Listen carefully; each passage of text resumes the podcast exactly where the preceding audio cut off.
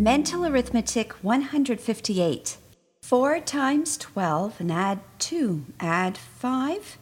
Multiply by 2. Subtract 5. Divide by 3. Multiply by 7 and divide by 5. Multiply by 53 and add 4 and divide by 51.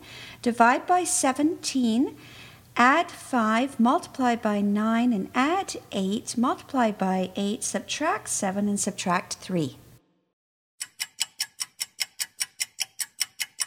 And the answer is 211. Starting at the beginning of the equation, you've got 4 times 12, which is 48, and adding 2 is 50. Adding 5 to that gives you 55, and multiplying by 2 is 110. Subtracting 5 is 105, dividing by 3 is 35, and multiplying by 7 is 245. Dividing that by 5 is 49. Now the fun stuff starts. Uh, 49 times 53 is a crazy number, but look what happens right after that. You're adding 4. Now that's probably a hint, it actually is a hint, that it's going to be a difference of squares.